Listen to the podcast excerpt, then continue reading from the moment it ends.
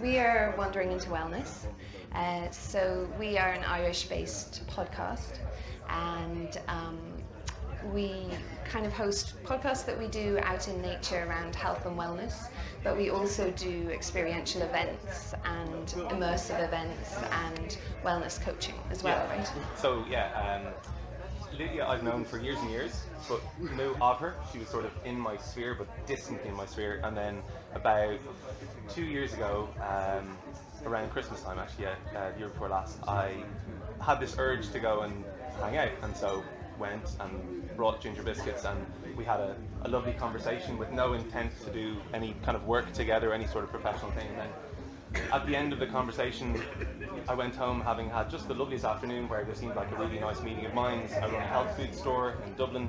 She is a yoga practitioner, yoga therapy uh, practitioner, deals with um, a lot of like kids with learning disabilities, so like very much not yoga just for asana. And I was like really fascinated by this, and and also had a real, a real brain for nutrition. So when we had this chat, I went home, and then a couple of days later, I got a text from her saying, I had this dream. We were up the top of the mountain, and we were recording it. It was a podcast, and I was like, huh? Okay. So I was like, that sounds interesting. I mean, I have some equipment. Let's shoot a podcast. So two weeks later, we found ourselves at the top of the Wicklow Mountains in the middle of winter. It was about three degrees. We froze our toes off. We drank tea, and we had an hour and a half chat, and it was great fun. So we decided to turn this into something that was more consistent. And, um, and yeah, here we are, like a year and a half later. We came here last year as well. Um, we podcasted with a lot of the guests of Mesa as well, so you can have a look at them online. And um, yeah, we've spent the last kind of year and a half kind of developing each, each other's minds and, and approaches to health and wellness. And in my day to day, I spend a lot of my time coaching people on nutrition, you know, some of the real basics of diet, hydration, these sorts of things. And I think the the evolution around that, I'm really feeling that you know we're we're beginning to pull back from offering people obvious supplements for obvious conditions. We're sort of asking them to look inwardly more. We're asking them to to maybe to ask themselves questions about why it is they're not they're not responding to the world in a way that's useful to them.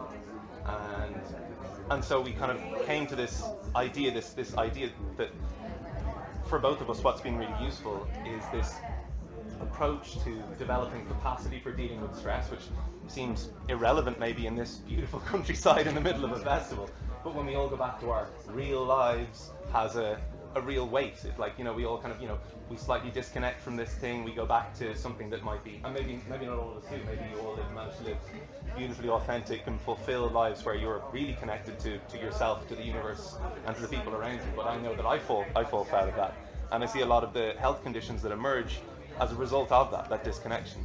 Yeah, and I think stress is a is a thing that we kind of we pigeonhole into being a thing where it's like something's happened and now I'm stressed. But stress also comes from how do we digest the things that we put into our body, and that can be experiences, it can be emotions, it can be food, uh, and so really this is about like looking at when we were looking at the talk today, we were thinking about how can we look at how do we meet the edges between softness and hardness, between creation and surrender, and how can we walk that really fine line that there is between those things in a way that really begins to serve us, and how can we do that in a multifaceted way? So let's look at it from an intellectual point of view, let's look at it from an emotional point of view, a spiritual point of view, a nutritional point of view, and then a movement, asana, breathwork practice, so that when you go back to your lives, you can begin to build those kind of self-care rituals that support you to be able to play that fine line where you're you're not going into that too yin place and you're not going into that too yang place, but you're just riding that line in a way that serves you really well. So that's what we're going to be looking at today, really. Yeah, so one of the ways you see it, and often the things that are reflected in nature are the, the things that we should take on board. And when nature does something, it tends to do it really well, really successfully, as you can see all around us. And often, so when you speak to people who are, you know, um, trained in like biodiversity, always it's the edges of habitat that have the most biodiversity, the most kind of lush, verdant growth.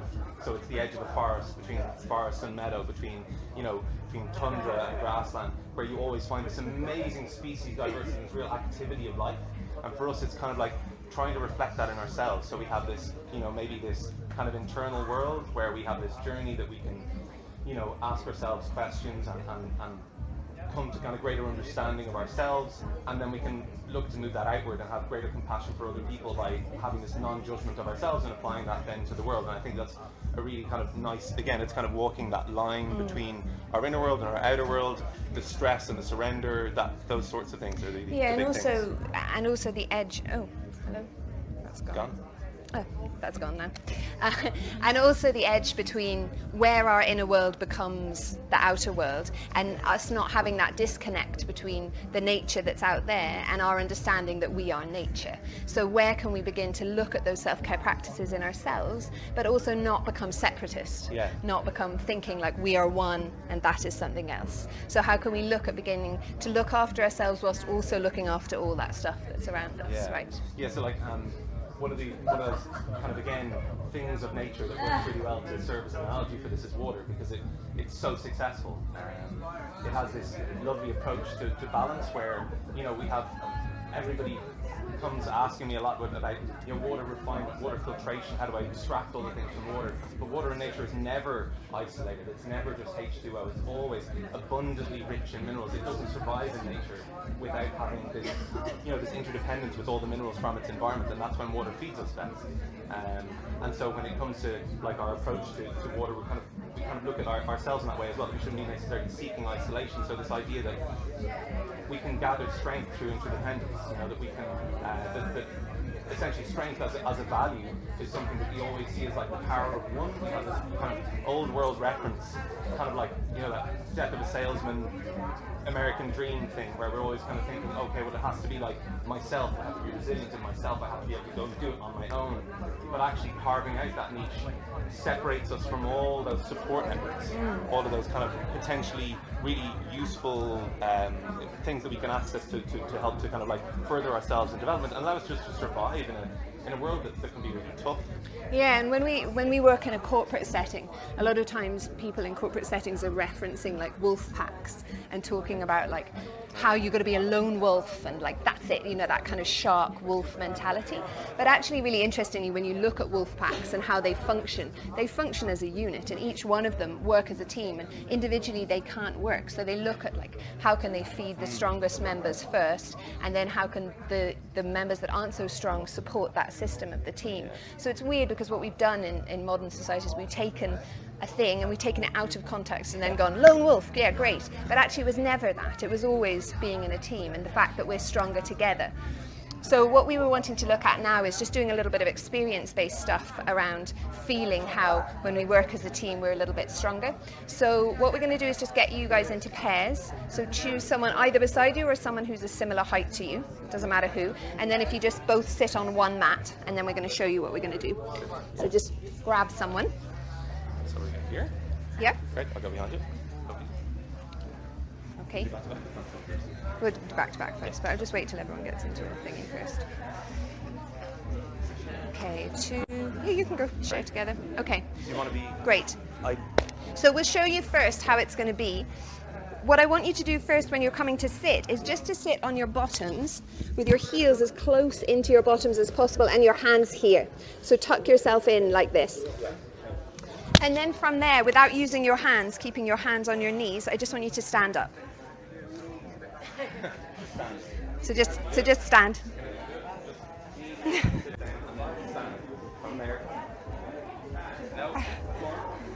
yeah.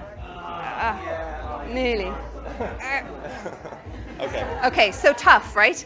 So now if you turn back to back and lean your backs against each other and have your heels tucked in again and your hands on your knees. I feel like you've got a tough partner to work with there.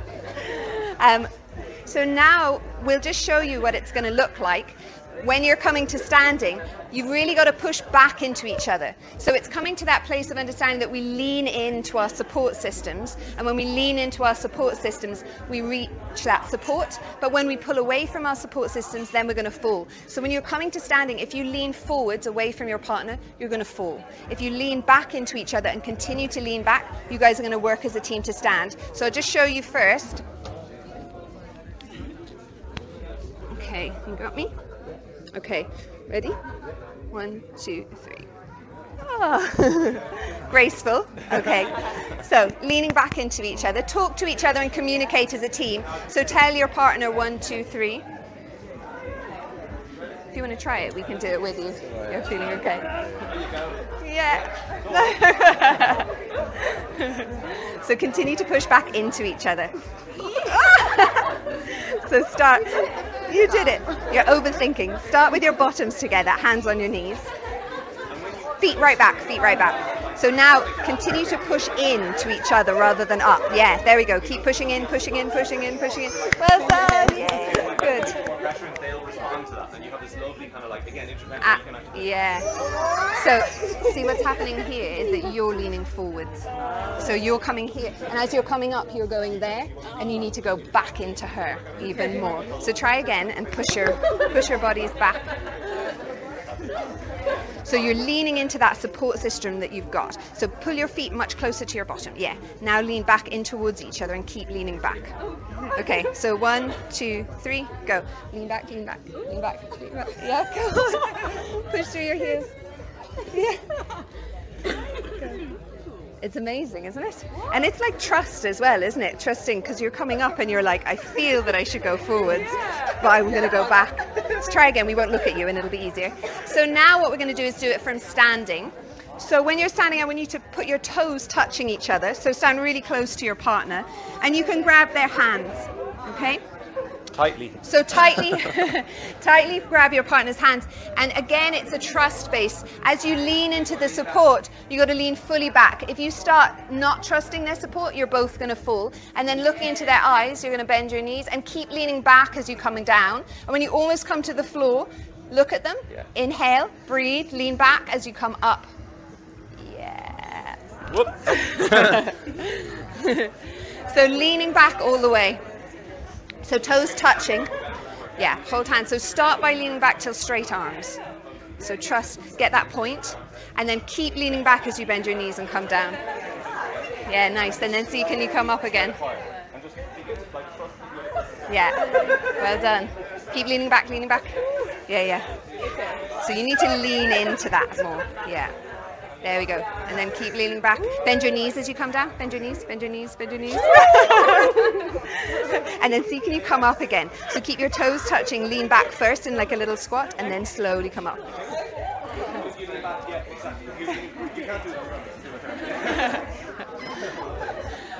Okay, so so you can come to sitting down again now if you want, so you can practice again.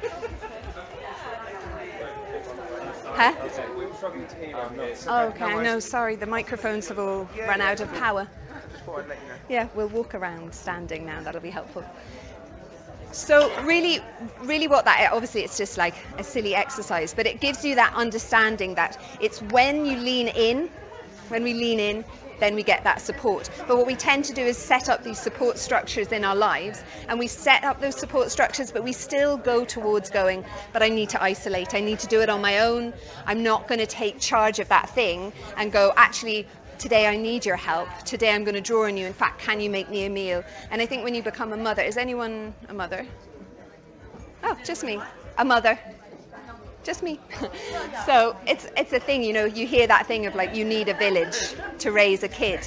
It's very much that thing. It's there's a tendency in modern society now for parents to go, I just have to be like super mom. I have to make all the great food. I have to look after my kid the best, but I have to do it in like a really alternative, really great way. And I also have to look perfect all of the time. And my kid has to There we look go. cool.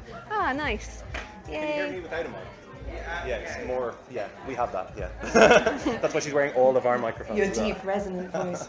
Um, okay, so yeah, you wanted to talk a little bit about water seeking minerals for balance. Yeah, right? yeah. So like, um, one of the other things that water does is it always seeks the path of least resistance. Like it, it won't try and go uphill. It won't go try and won't try and go through the hard rock. It'll always have an approach to finding the easiest route downwards towards the sea. You know, and it's kind of the same with us when we're when we're meeting nature. That we should always be looking to like engage and fall into it, and not you know try to resist and remove ourselves from it. And often in those stressful moments, like we'll have with our you know families, friends, work colleagues, the tendency is to to really move away from that, to harden to it, but actually softening to it having that kind of compassionate approach or like practicing it yourself and then you can bring it to that place. And there's that uh, guy, I'm sure you all know, Bruce Lee, founder of Jeet Kune Do and this amazing um, martial artist. He, he had this, this approach of being like water. And there's so many videos and, and, and stories of him um, demonstrating strength from, you know, uh, using momentum from other people, using momentum from much bigger people. Uh, and again, it's that using the momentum of the things around you as well, and not trying to do the thing that seems impossible. Using like your intuition begins to come into it as well. I suppose that you start to have a feeling for what's the right thing because it just starts to happen almost by itself. A little bit like this did, to be honest. Yeah. Uh, but we didn't kind of like try to carve out a thing. It just seems so hard. Why is everything going against us? Like, okay, well, what's easy? Try the easy thing. Like, use that. There's always there's always a path within communication that's an easy path as well. It's like if it's not, if it seems like somebody isn't understanding your point of view on one one aspect, you can shift the aspect, shift your own aspect, shift theirs. And I think also it's it's to do with a little bit when you look at challenge when it comes into your life, you can have the challenge and that's really tough. But you can have the challenge and then your mindset around the challenge. So usually what we have is we have challenge and then we have our resistance to the challenge. And so then we're dealing with two challenging things. So when this, when you're thinking about being like water, it's really about like how can you go with that flow thing. So instead of having that resistance and the challenge, you can just have the challenge and you can surrender to the challenge and be in that moment of going, okay, yeah, this is challenging. But now how can I soften into that challenge rather than hardening into it and pulling myself away from that challenge? So we're going to do a little bit of a, a yoga pose now and we're going to look at how do our feet work to demonstrate that a little bit because what we tend to do when we feel a challenging pose in yoga is that we tend to pull ourselves up away from the floor and that's when we fall. Whereas what we want to do is look at using our feet to yield to the support of the earth and noticing how when we yield and when we soften in challenge we can really really begin to become stable and secure and comfortable in that flow. Whereas when we pull away and we pull apart from that and we resist then we fall so we're just going to explore that with our feet a little bit and see how that feels so we can use that as like a little analogy for that in practice. So you can come to standing on your mats. So what we're going to do is we're going to look at Warrior 3 today. And if you're a yoga person and you know what Warrior 3 should typically look like, you can just kind of let that go now. We're not going to be like, perfect Warrior 3, let's get everything perfect. It's more just about like, how can you get yourself into a position of instability and then how can we work within that instability, okay? So let's, if you are right-footed, right-handed, use your right foot as your standing leg. If you're left-handed, you're going to use the other one. You're just going to place that foot anywhere on your mat, but I want it to be facing forwards. So like a number one rather than turned out to the side. And then from there, let's do a bent knee because that's a little bit easier. So, but make sure that your knee is above your ankle. So if your knee is coming here, that just means needing to wriggle your foot forwards a little bit. So from there, you're going to come up onto the tiptoes of the back foot and then find a little bit of buoyancy. So again, it's like finding that flow. We're not going hard, we're going into the softness. And you're going to bring your torso forwards. So you're like an arrow going forwards. And then you're just going to hover that back foot and just see how that is. And then if you can, excuse me for my knickers, you're going to do the back foot lifting up. And then if you can come towards halfway, you can do that here. And you have both hands, so you can bring them to prayer in front of your chest, or you can bring them out to the side and hold hands with your neighbour. And once you're there, I just want you to look at where are you bringing hard edges into your body? So now can you soften a little bit into your feet? So notice if there's a tendency to curl those toes and pull them up away from the floor. And instead of doing that, can you find all of your attention dropping down into the sole of the foot and softening the foot almost like you're trying to make it sink into wet sand. So you're making that like footprint effect. Nice. And then there, just play with curling the toes and making your leg really hard and tensing the muscles and seeing how that feels in your body. So I just want you to play around with it. Fall by all means. It's not about staying in it and being perfect. It's just about like, now if I bring the weight to the very front of my body, where has tension come? So if I just come into the toes now and I'm here, suddenly I notice in my body tensions come into my shoulders. So can I then just soften out to the shoulders and keep them loose? And when you're in it, come back in it again. And then I want you to see if you can do the whole thing, but keep your whole face loose as well. So you're in it, and then you're going, okay, this is challenging. I'm having a challenging experience. People are watching. I kind of want to get it right. and then you're noticing that's your mindset getting hard, right? So we're going to soften our mindset and we're not going to go, I have to get to that end point. We're just going to go, well, what is this experience and how can I explore the edges of this experience and see how it feels in my body today? Maybe you drank a lot last night and so you're feeling a bit wobbly and then you just be kind to yourself and know that that's normal and maybe you can bend the back knee and you can play around with straightening the front leg and seeing how that feels versus bending that front leg. So when you bend it, you've got that shock absorption, you've got that natural yielding happening. And when you straighten it, then we've gone to hard again. So you're just seeing how that feels in your body and looking at how you might explore that. This is really interesting. We had a, a, a, a guy on our podcast called Tony Riddle who teaches barefoot running and, and kind of like uh, wilderness kind of lifestyle. Uh, so, so he coaches guys who are doing ultra marathons in the mountains, and he coaches them to try and run barefoot in those situations. And the his his method for it is like the inverse to what you'd imagine. So he's saying when you run on on rocks, like literally on, on pebbles or rocks or sharp things, you soften your foot into them, mm. and when you run on on soft ground, you harden into that. And so it's, a, it's, a, it's kind of the inverse of where we, we expect to get the benefit from. And what's happened is obviously that we've all had shoes, and shoes are hard. Yeah. So that hardness has made our feet get really, really hard in response to it. And what we actually want to do when we're walking barefoot, when we're using our feet barefoot on the earth and in yoga, is to look at where are we meeting the edge of that mat, and instead of seeing it as that separatist thing, like nature versus us, how can we actually let our foot become like water with that mat and soften into it. So when you're doing yoga practice, or even when you're just standing and walking around for the rest of the day, I want you really feel how your feet are moving on the earth and see if you can notice when you have a tendency to go, okay, it's now really hot and I'm trying to stand in this queue. Has everything just become hard in your body? And have you now got your response to the challenge and also then still the hotness and the hardness and the challenge and see if you can just let go of that little bit of resistance in the beginning and just experience the challenge itself. Okay, so we're going to sit down again now. So, yeah, so that space between hard and soft is a really interesting thing because when you look again at your body, when you look at, uh, at a cellular level, we've got. Uh, do, do, do, I need it? Do I need the mic? Yeah. I do. Yeah. Okay, great. Thank you. I'll try to be quiet. Okay, so when we look at that space between hard and soft, it's really interesting because it's reflected at a cellular level in how our bodies are reacting with minerals that, that, that, come into us as inputs. And particularly, you've got two that have a huge tension: calcium and magnesium.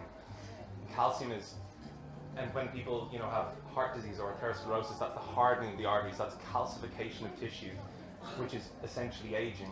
And magnesium is its opposite. It's its dance partner. Magnesium is its uh, it, it, it, when anytime somebody looks to relax a muscle, you dose with magnesium and it softens smooth muscle, smooth tissue. And there's this constant kind of interplay in our body between calcium and magnesium. And when we look at uh, embracing and getting hydration on board, a lot of the reason that the hydration is really serving us is because you're getting a lot of magnesium in salt form in order to help to soften tissues, allow allow blood essentially to get to all through the microarteries, through like the tiny little capillaries in our fingers. Like you have at the end of your fingers, you have capillaries that are an eighth of the width of a red blood cell, and the red blood cell has to squeeze to get through that. And the only way it can do that, and the only way the blood vessel can allow it to do it, is by an abundance of softening minerals like magnesium. And you can meditate on that idea of softness again in so many ways, but it really is reflected so much through our bodies that hardness is not really what we want. Hardness never brings like a successful biological result as well as like a mindset result.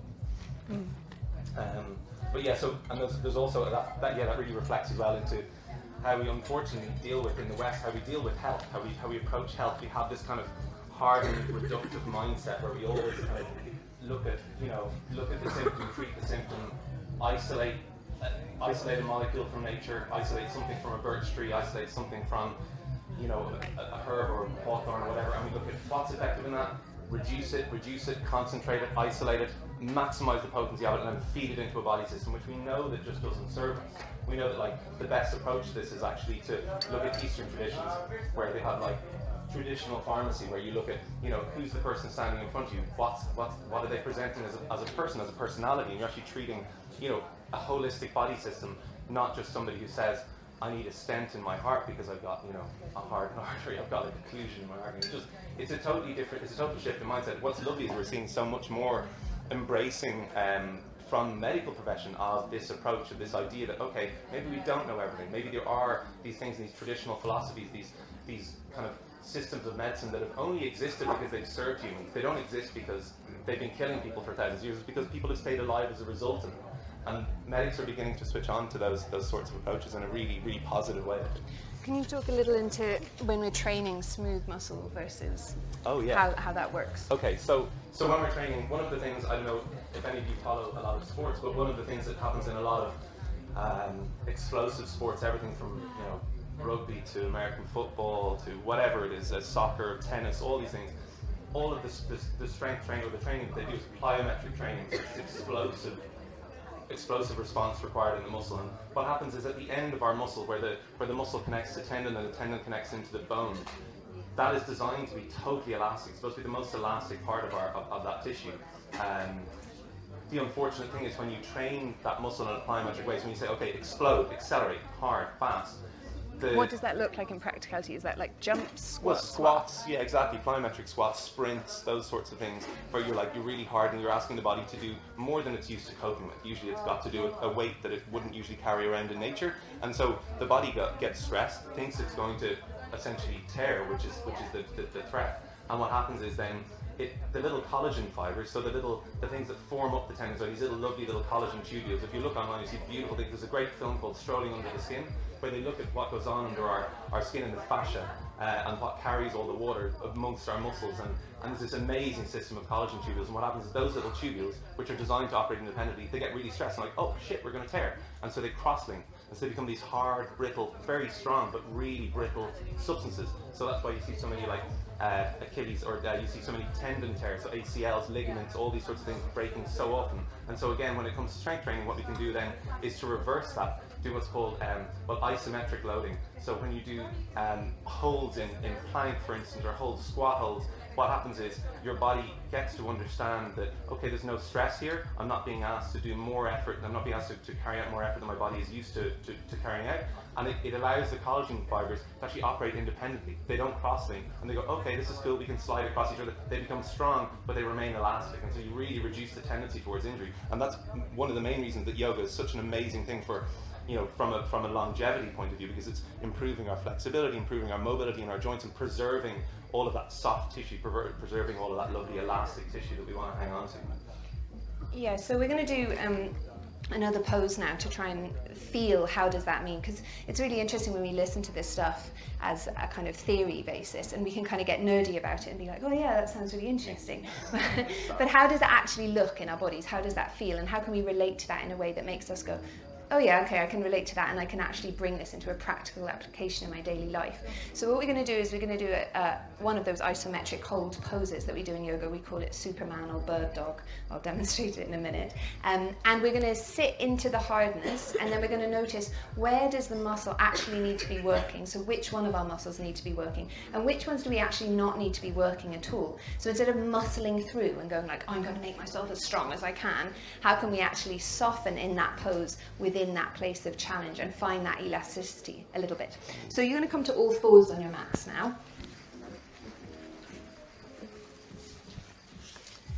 And do you want to just hold that in front of my mouth for a moment? Oh, yeah, okay, so you're going to come to here, and I just want you to place wrists under shoulders and spread the fingers of your hands.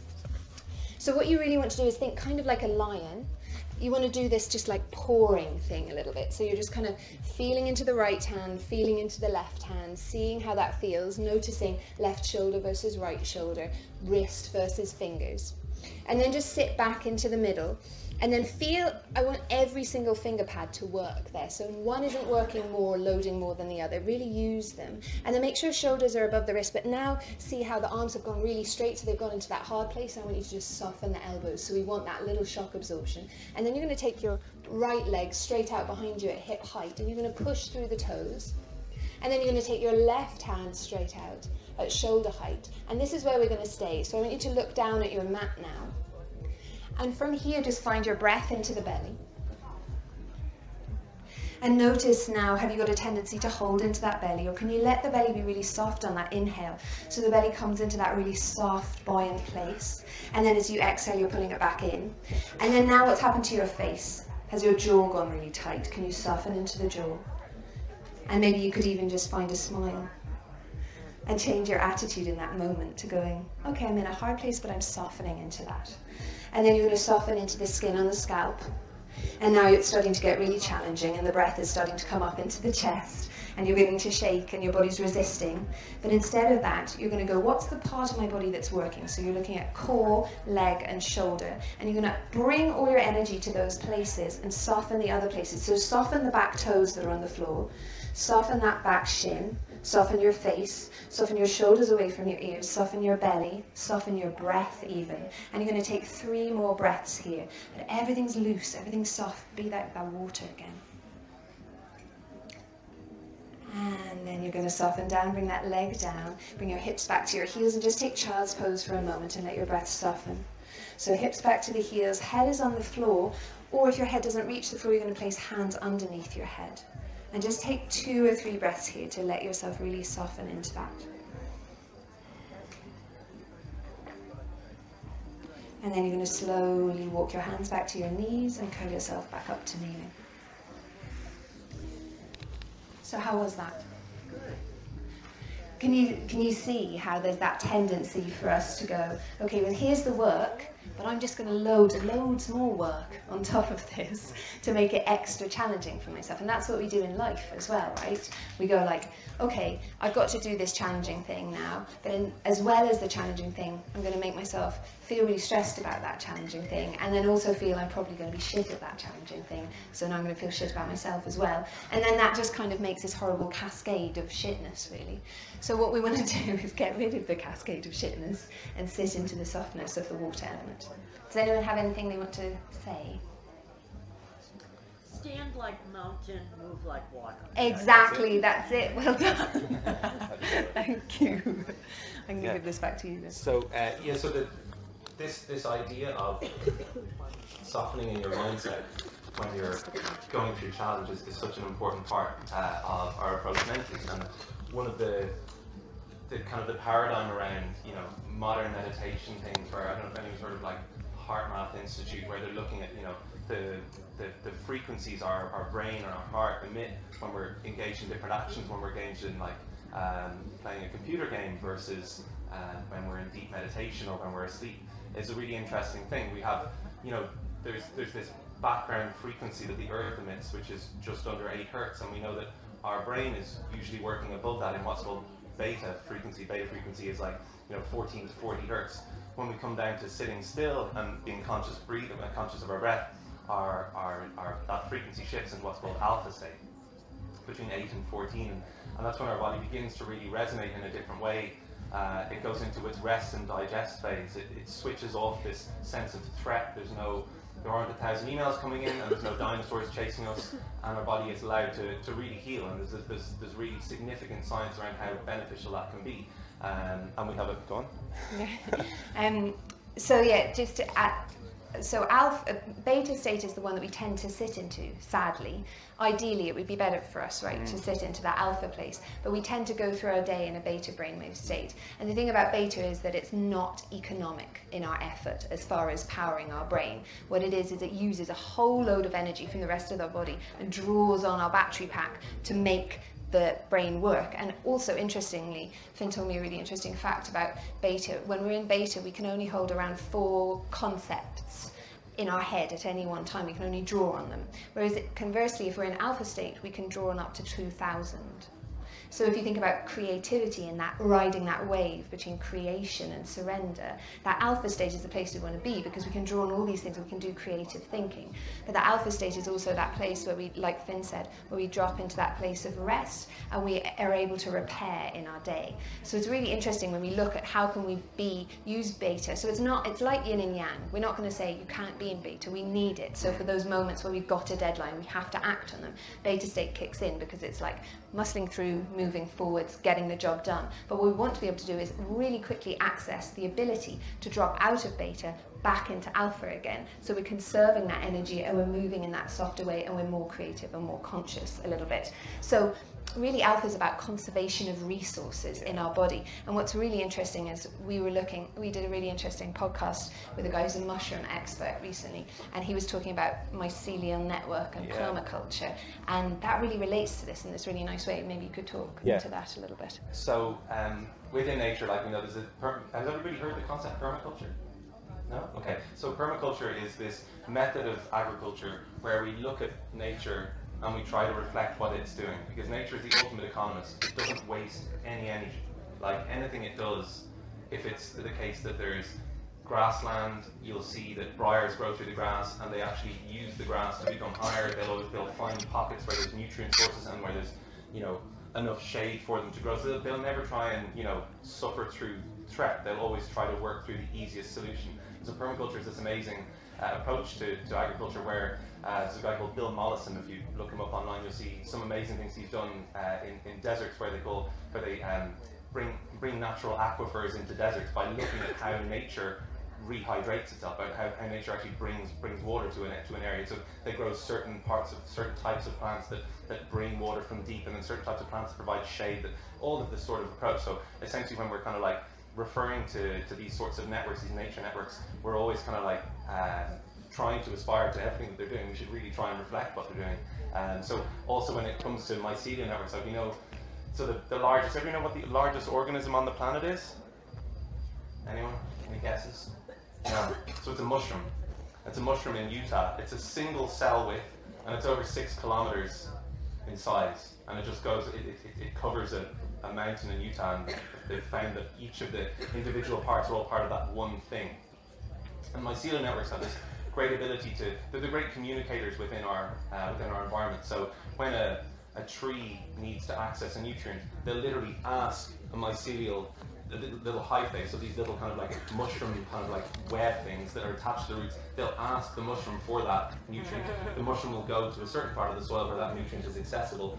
It'll create a de novo chemical, like an enzyme out of nowhere, to break that chemical, that, that, that, uh, that nutrient down into a, a, useful form for the tree, transport it through the mycelial network, get it to the tree root, and it literally taps on the door of the tree root says, I'm here, let me in. The tree root actually softens, so the type of cellulose that makes the tree softens to allow the mushroom to get into the tree, deliver the nutrient, and then the mushroom feeds off the cellulose fiber, which is what the tree is kind of giving as its part of the sacrifice. So all of these, this interdependence of networks is just an amazing way of kind of thinking that our, our, brain, our neuronal networks have the same sort of approach to things. There's, a, there's this constant sense that you know your body has a scar in one place. It delivers nutrients there to help it. All we have to do is facilitate it. It wants to be in homeostasis, and we try to kind of have that approach, it always seems to be successful. Yeah, and so when we were looking at mushrooms and we were going into this kind of deep delve into mushrooms and their mycelial network, we were also looking at microbiome, mm. right? So, so much of our body is made up of mushroom DNA, mm, right? Mm, yeah. Um, so actually, it's kind of, if we're trying to decide how are we the author of our own reactions, are we the ones who are making the decisions here?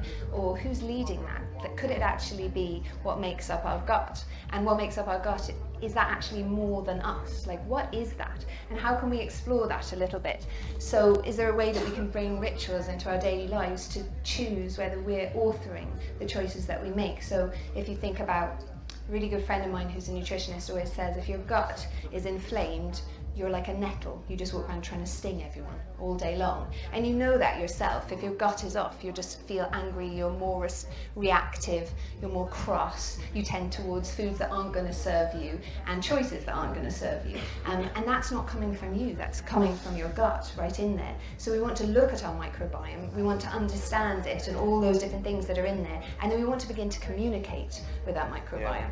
Do you want so, to say anything? So, yeah, so, so, so how our microbiome communicates, all our cells communicate using these frequencies. We're, literally, we're, like, we're electrochemical beings. Most of the stuff that happens inside us happens at an electrochemical level. So the, the little viruses, bacteria, um, all of the protozoa, all those little bacteria, which there are 10 times more of those cells than there are human cells in our body. So we're, we're predominantly a superorganism, but the driving seat strongly is in our is in our gut with all these protozoa and all these bacterial organisms when they want to communicate, they use frequencies to communicate with each other. And likewise, we can use these frequencies to communicate with our microbiome. This is really fringe science, but again, it's like, um, again, looking at like ancient practices like humming or chanting, where they use these sorts of kind of techniques to uh, activate the vagal nerve, which essentially is a communication superhighway between our brain, what our brain wants to do, and the gut and all the microbiome in the gut and what they want us to do. And, and the more that we can open up this this two two way street, this this amazing thing called the vagal nerve pathway, the more we can start to harness what our gut wants us to do, use our gut instinct, and start to become you know co-authors with our gut as to where, where we want to be in terms of health. Yeah, yeah. And so when we're looking at those those those little microbiome and all the stuff that's living inside us, it's kind of like being a host, right? So we know that we're host to the stuff inside our gut. But when you're a host in your house, you provide things for that person. You make sure they have a nice soft bed and you give them nice food and you make sure they have water and you author their experience. So it's really like, can we actually look at what's our microbiome, what's our gut doing, and actually make the experience better for them so that we're a super host and then we live in this nice coexistence. And the way we can do that is by humming practices. So that, that humming is how we communicate with our microbiome. So what we're going to do now is practice a little humming breath. It's called Bhramari in yoga. And we're just going to think down into your gut and whatever your specific issues are, and it could be that you tend to have an overactive gut, or you tend to have a sluggish gut, or you tend to notice that you get really hormonal around your period, or you tend to be less hormonal and then you're having less periods, or whatever those things are that are in your gut, that you know your own issues. While we're doing this humming breath, it's very much an internal practice. You're going to just be thinking down to one single idea that you want to communicate to your gut and that you want to help move you forwards. Okay? So with the humming breath, what we're going to do is we're going to take our thumb into the hole, plug it into the hole of our ear, and you can let your fingers just sit wherever they sit on the bones of your head and your cheek. So you want to be in contact with bone because then you're going to feel the resonance of that humming resonating through the bones of the body. And you're going to do that on both sides. I just can't because I have a microphone. And then what we're going to do is we're going to inhale through the nose, and as you exhale, you're going to hum through your lips to the end of your exhale.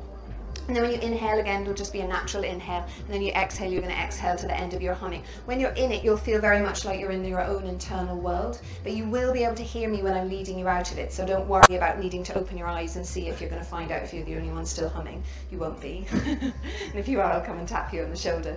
So thumbs into your ears, hands on the bones of your head. Close your eyes.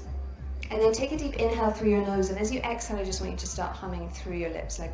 Mm.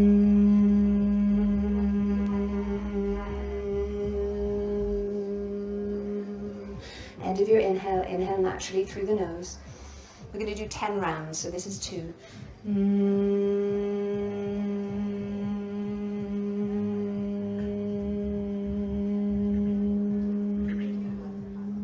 Inhale when you need to, hum again when you need to.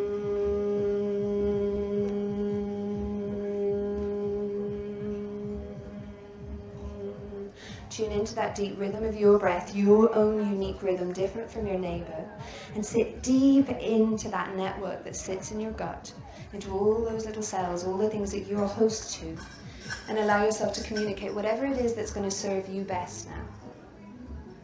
Let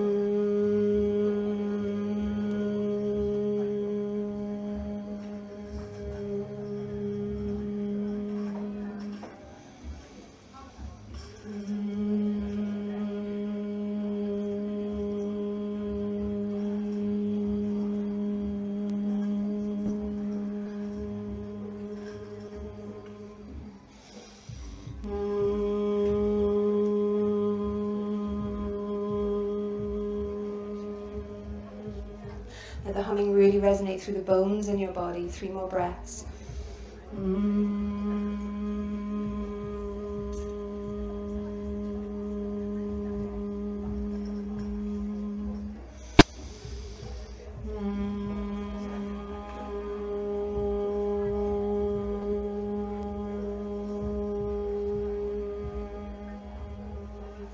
Inhale one last time. Last hum to the end of your exhale. And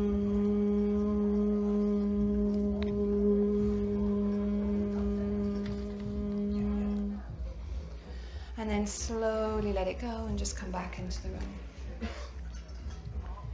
Do you see how that drops you really quickly into like a really, really grounded state? It's amazing how when you turn off the external, you're able to connect into that internal much better. So I'd like you to invite you in your daily life to try and bring humming in a little bit and know that that humming is the resonance that's going to allow you to communicate with those little things that you're host to in your body and that you don't have to think, oh God, gut's oh, really rubbish. There's nothing I can do. I just feel annoyed about it. Instead, start going, okay, how can I be a better host? How can I be a kinder host to these little things so that that works out better for me? So we're going to move into yin and yang now a little bit. Um, and I think the strength in yin practices and the yin side of ourselves and that feminine is knowing when to yield. So when to allow ourselves to kick into that place where we need support and allowing ourselves to draw on those things. So like meditation, journaling, breathing, all really, really great yin practices. Um, so yesterday, if you're at my yoga class, one of the really yin things that we do, yin breath practice that you can do is four six breath, and it's just simply breathing in for four and out for six, and that brings us really quickly into the parasympathetic nervous system. So that's something you can do in your daily life if you just want to sit into that yin place. However, we have to be a little bit careful with yin to not get too tamasic and not into that place where all we want to do is just lie around and be really relaxed and never actually get into that place of bold creation and being all that we can be, which comes from that yang, yang energy. So I think we're a really good example of that, where Finn is kind of typically yang and tends to move through his practices, his physicality, all of that kind of stuff in a much more forceful, energetic kind of get it done. Get it done kind of a way, and I tend towards being a bit like, oh, just slowly How am I feeling? How am I feeling about this? How am I feeling? just breathe. Let me see. But you see, you need to find that edge. You can't sit into one of those too much because both of those needs to serve us. So, say you were looking at a yang breath practice in yoga. We have breath of fire. Do you know breath of fire? It's like. So we pump the belly really, really fast. So we want to look at if we have a yoga practice, we have a practice of your own. You want to make sure that you're doing the yin ones like the four six breath, but you're also sitting into those powerful practices as well, and knowing when to tap into those two, right? Yeah, exactly. I think you have um, there's, there's a there's a really nice post actually I sent to you recently, um, which was a, a, a guy sending it to his partner, uh, who was a woman, and he was saying, I like I see all the masculine and the feminine in you, and I embrace them both, and I see all the masculine and feminine in me, and I embrace them both, and it's that meeting of masculine and feminine. When we look externally at people and we're seeing, you know, what we identify as men and women, that unfortunately kind of leads us away from the idea that there's any kind of like like there's a there's a traditional thing within I suppose there's what's become a, the patriarchal kind of concept that that men have to have answers that they have to like do this thing you know fix that door whatever and and and that pressure that I think also doesn't allow necessarily men to forgive themselves for not having answers for occupying that yin space of just like observing asking other people for support seeing what else might be another idea outside themselves instead of this kind of yang go do thing. And I've learned a lot of that from from Lydia actually. And it's, been a really interesting kind of process beginning to kind of engage and understand that there's both of those things operating inside me and there's a there's, there's a there's a reality to that which is really helpful. And you know and understanding what you're feeling like within each day. You know so for instance I would use medicinal mushrooms a lot and so on days where I have a hectic meeting schedule, busy, busy shop, whatever, lots of things to do, whatever, long day ahead, I'll try to use medicinal mushrooms that are more yin in, in orientation. Has anyone used or heard of reishi mushroom before? Yeah. Yeah, so reishi is a beautiful mushroom. It's like the dancing mushroom. It's like the, it's the real feminine aspect of mushrooms. Um, and it's a great mushroom to help to, if, if you had a, uh, a very yang energy to help to introduce some yin into that, some watery kind of softness into a very yang personality. You're into a very yang day. You know, it's not that we're fixed concepts from day to day. It's, it's who we're feeling at that moment. Uh, and, and by contrast as well, then it's it's it's equal kind of opposite kind of dance partner is cordyceps, which is another amazing medicinal mushroom, which uh, is a very strong yang mushroom. So really builds. It's a real blood building, um, uh, powerful like libidinous libidinous sort of tonic. Um, and it's a, it's, it's a really nice thing to kind of like feel like look at the two T's and go like, which am I drawn to today? What's my day like? You know, and kind of just to look at, um, particularly when it comes to supplementation, not in such a fixed focus. A, a, a lot of people will find they, they come to come to me looking for help and they'll kind of say, okay, well, how many do I take? I've been taking this for six months, two a day. I'm like, well, you definitely shouldn't be doing that. You know, there's no way you had your body had the same need for the same thing every single day within that time. And it's nice to kind of be able to be more intuitive with our with our consumption of food, with our thoughts, with our movement, based on how we're kind of like feeling within that day, right? Yeah, and I think these days what's nice is there tends to be these gatherings that come into circles now it's a traditional thing that we would gather in circles, and we haven't done it for very long. And now there's the, this coming back, that kind of remembering of these old traditions, and none more so than in the area of kind of menstrual cycle awareness. And this sounds like it's not going to be something I'm speaking to you about, but actually it is something that you're speaking to men about as well, because these awareness of our cycles within us and that yin and yang is something that both men and women need to be able to respect. So when we're looking at menstrual cycle, when we have our bleeding time, that's our time of letting go, and that's our yin place. So we're sitting into that place of listening in, listening to dreams, listening to what's coming up. And traditionally, we would have said and looked at women and gone like, oh yeah, before their period, they tend to get really premenstrual, and then they're just really angry and really annoying and really emotional, and, and then we just take things and push that bit away. But actually, we can reframe that to notice that in that time when stuff comes up and makes us angry and we react quicker, that's the stuff that our body's showing us that we're not comfortable with it. It's the stuff in the month that we haven't dealt with, and our body brings it up for us before the time of letting go. So we can look at it, identify it, and then actually let it go when we bleed in the letting go phase. So instead of going, I'm really angry with him because he didn't put the shit in the dishwasher again, we're going, actually, I feel like I'm not supported in that, and I feel like I'm being taken for granted, and that's something that isn't sitting with me. So now I'm going to sit and I'm going to meditate on that, and I'm going to look at how does that feel in my body, and then when I bleed and when that letting go comes, I'm going to let that go, and I'm going to move into my new phase really clearly. And same listening to your dreams and the stuff that comes up. And then when you come to that ovulation phase, that's when we're all things to all people. That's that place of bold creation, of growth. And then we can go out into the world and we bear the fruits of our labor. We literally come into that place where we're going, okay, now I could create a baby. And that's the same for men. We look at the phases. The phases happen in the man's body the same. Just unfortunately for you, you have to work a little bit harder in the letting go phase. So you have to look to practices that allow you to let go. And that's where women, we naturally sit into that yang thing and we're better able to do that and we live longer because of it. Mm. Men need to now start to adapt and take on those practices and go like well how can i come into that place of letting go and that might be breathing that might be moving in a slower way but really it's about going okay so now we're looking at what we're reflecting outside us in nature and those cycles that we're trying to be in harmony with and the cycles of the nature within our body and how can we be in harmony with that and it just feeds back into this whole thing that mycelial network the yin and yang that edge between soft and strong and how we can really play with it to serve us a bit better Yeah, nice. Yeah. Yeah. so there's the there's an amazing there's also a cellular process that relates to this as well. So I recently kind of discovered cellular signaling mechanism called AMP kinase, which essentially what it does is it protects our cells. It's only ever functioning when we're in parasympathetic nervous system activities, when we're really relaxed. It doesn't it won't help to do anything when we're training, when we're doing, when we're sitting doing emails or whatever it is. And it's, it's, it's equal against dance partner, I think called mTOR, me- what is it, mammalian targeted rapamycin. And this is amazing because it, it, it serves a, a really important purpose to give us strength in the moment. And it helps to build human growth hormone, and it helps to like to, to, to strengthen our bone and build density in bone.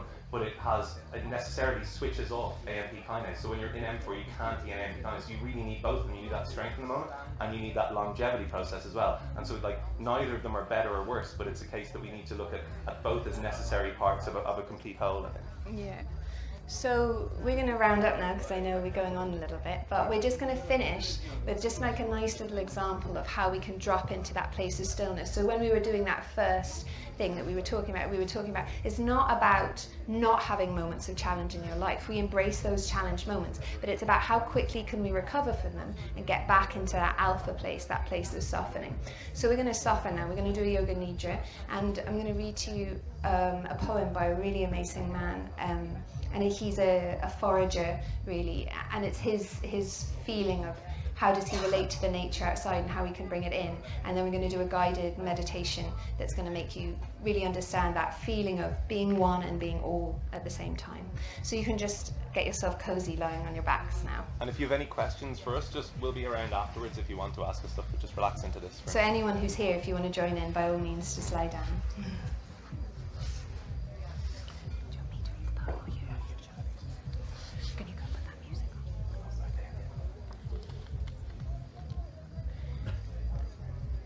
Okay, so when you're lying down now, just again come back to that feeling that we had when we were using our feet at the beginning. So instead of us being separate from the earth that we're lying on, We're yielding to the earth. So almost imagining that the ground beneath you is soft and it's malleable, which it is. And allow yourself to make your own unique body imprint on the ground beneath you. So where is your head? Where are your shoulders? Where are your hips? Are you more in the left or the right sides of your body? In the top of your body or the bottom of your body? And then can you just take a moment to drop the breath down low into your belly? We come back to that low and slow breathing. And the belly is soft, so so often now we hold our belly in this tightness, especially as women. Just let it be soft and full on the inhale, floating and releasing, just like a jellyfish in the sea.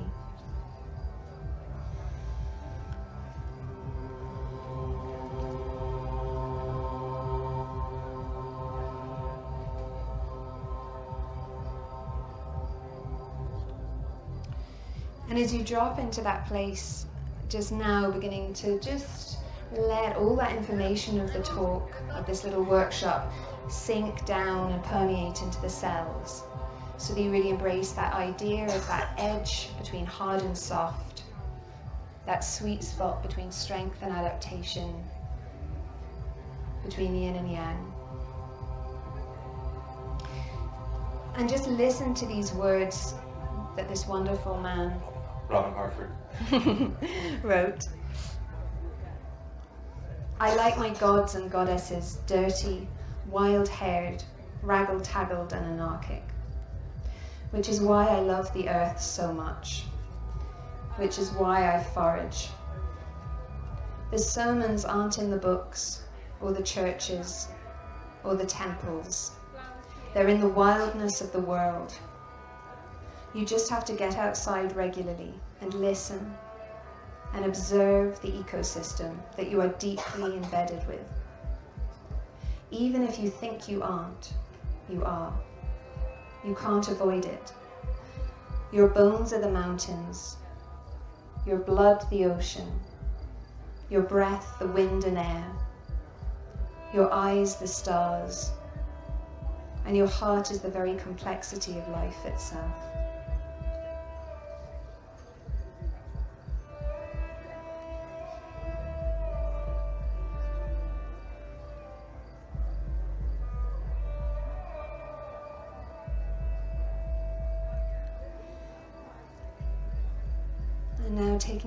Awareness deep inside. And I want you to place a shining star of conscious awareness down on the sole of your left foot. A single star of shining awareness right on the sole of the left foot. Whole of the awareness dropping into that left foot now.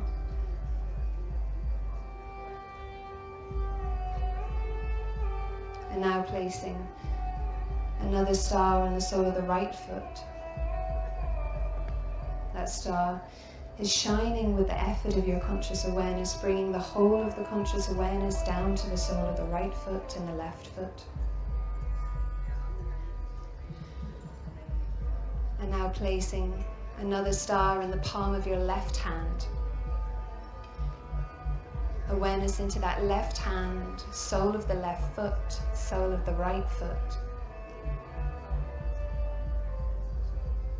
Placing another star in the palm of your right hand. Each star shining with awareness, all of your awareness dropping into those focused points. And now placing a fifth one of those stars right in the center of your eyebrows, the eyebrow center, making that fifth star point. So now keeping your awareness in all of those five points, marking out the edges of your unique body head, hands, and feet. And allow yourself to feel the edges of your body as you lie. And you're going to take a star and place it right in the center of your navel now. Let that star shine the brightest of all, right in the center of your navel. And as you inhale, I want you to extend the light out from your navel center to those other five points, to the feet, the hands, and the head. And as you exhale, gather that light right back down into the center at your navel. So inhale, you're sending the light out and expanding, And exhale, bringing the light back into the center, contracting. Allow yourself to feel that you're a living, breathing being. And you're able to be expansive within the edges of your own body.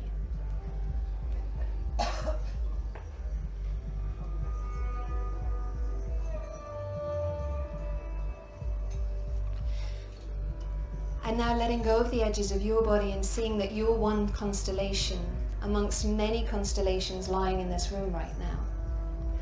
And in fact, you're making up a whole galaxy of stars, and all of you are part of the same galaxy and also your own individual constellation at the same time. So letting go of those edge stars now as you inhale, expand out as wide as you can in awareness, out into the room. And as you exhale, gather your awareness back into the belly.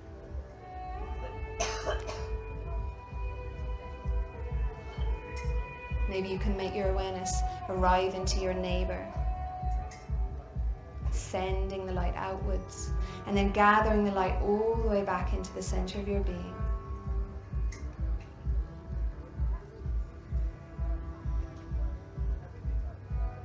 And then thinking bigger still, notice that all of you are different galaxies within this universe that's around outside us, all of the people on this mountain with their own unique constellations. And see, can you send your light further out on your inhale so you let go of the edges even of this room? Allow yourself to be as expansive as you can be, bigger than you ever dared to dream. And as you exhale, gather that energy, that light, all the way back into the center of your being and sit fully into the breath.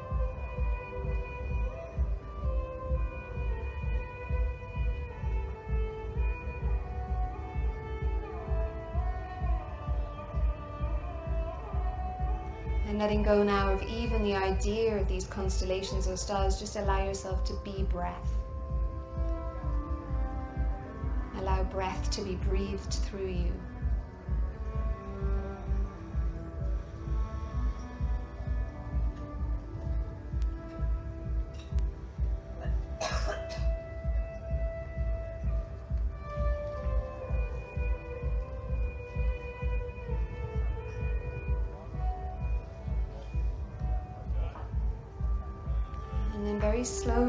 Start to bring that awareness back closer into ourselves. So I want you to anchor yourself back into star on the sole of the left foot, star on the sole of the right foot, star in the palm of the left hand, star in the palm of the right hand, star between the eyebrows, and feel those lights shining now, making up the edges of your unique body. Feel your hand on the floor, feet on the floor, head on the mat. Drop into the heaviness of your body, that feeling of surrender and letting go.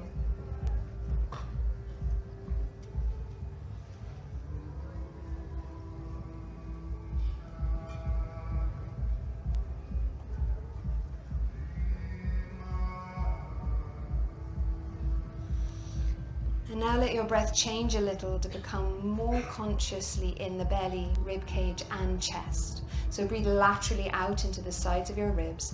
Big deep inhale, big deep exhale.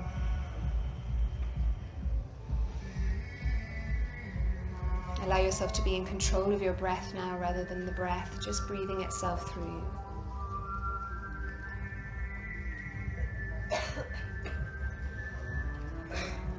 And then wiggling now gently into your toes and your fingers, just feeling the edges of your body move, feeling where you are in space. And keeping your eyes closed, just take a big yawn, stretching the mouth and the muscles of the face.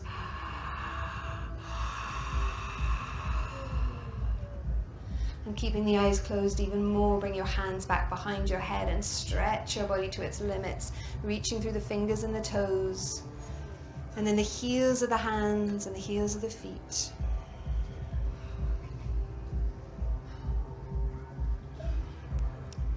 And keeping your eyes closed still, bring your knees into your chest or wrap your arms around your knees, hugging yourself in close.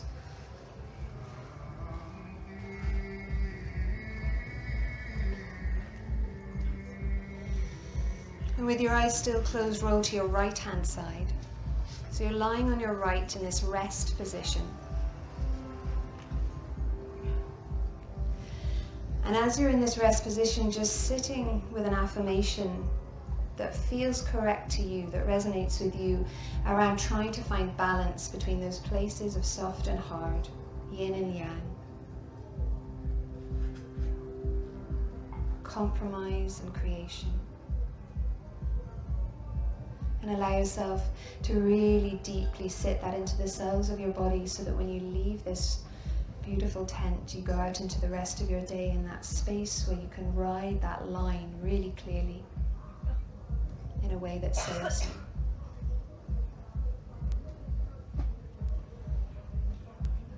And then with the eyes still remaining closed, find your way to sitting as gently and as flowing as you possibly can.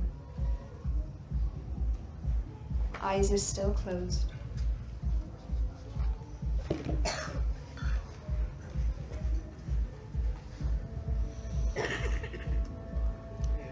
Once you're sitting, bring your hands together in prayer position in front of your chest and you're going to rub them as if you were warming them on a cold day, signaling to your nervous system in a gentle way that you're coming back to movement.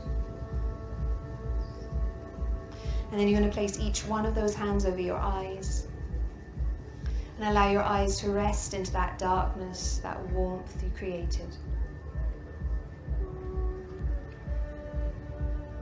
Begin to blink your eyes open just into the darkness of your hands so the light creeps in between the fingers. And then take an inhale and grow taller still. Exhale with a big sigh, letting the hands fall into your lap. Coming back into the room. We'll bring our hands together at the heart center bow to ourselves and each other and say namaste. Namaste. Thank you very much, everyone.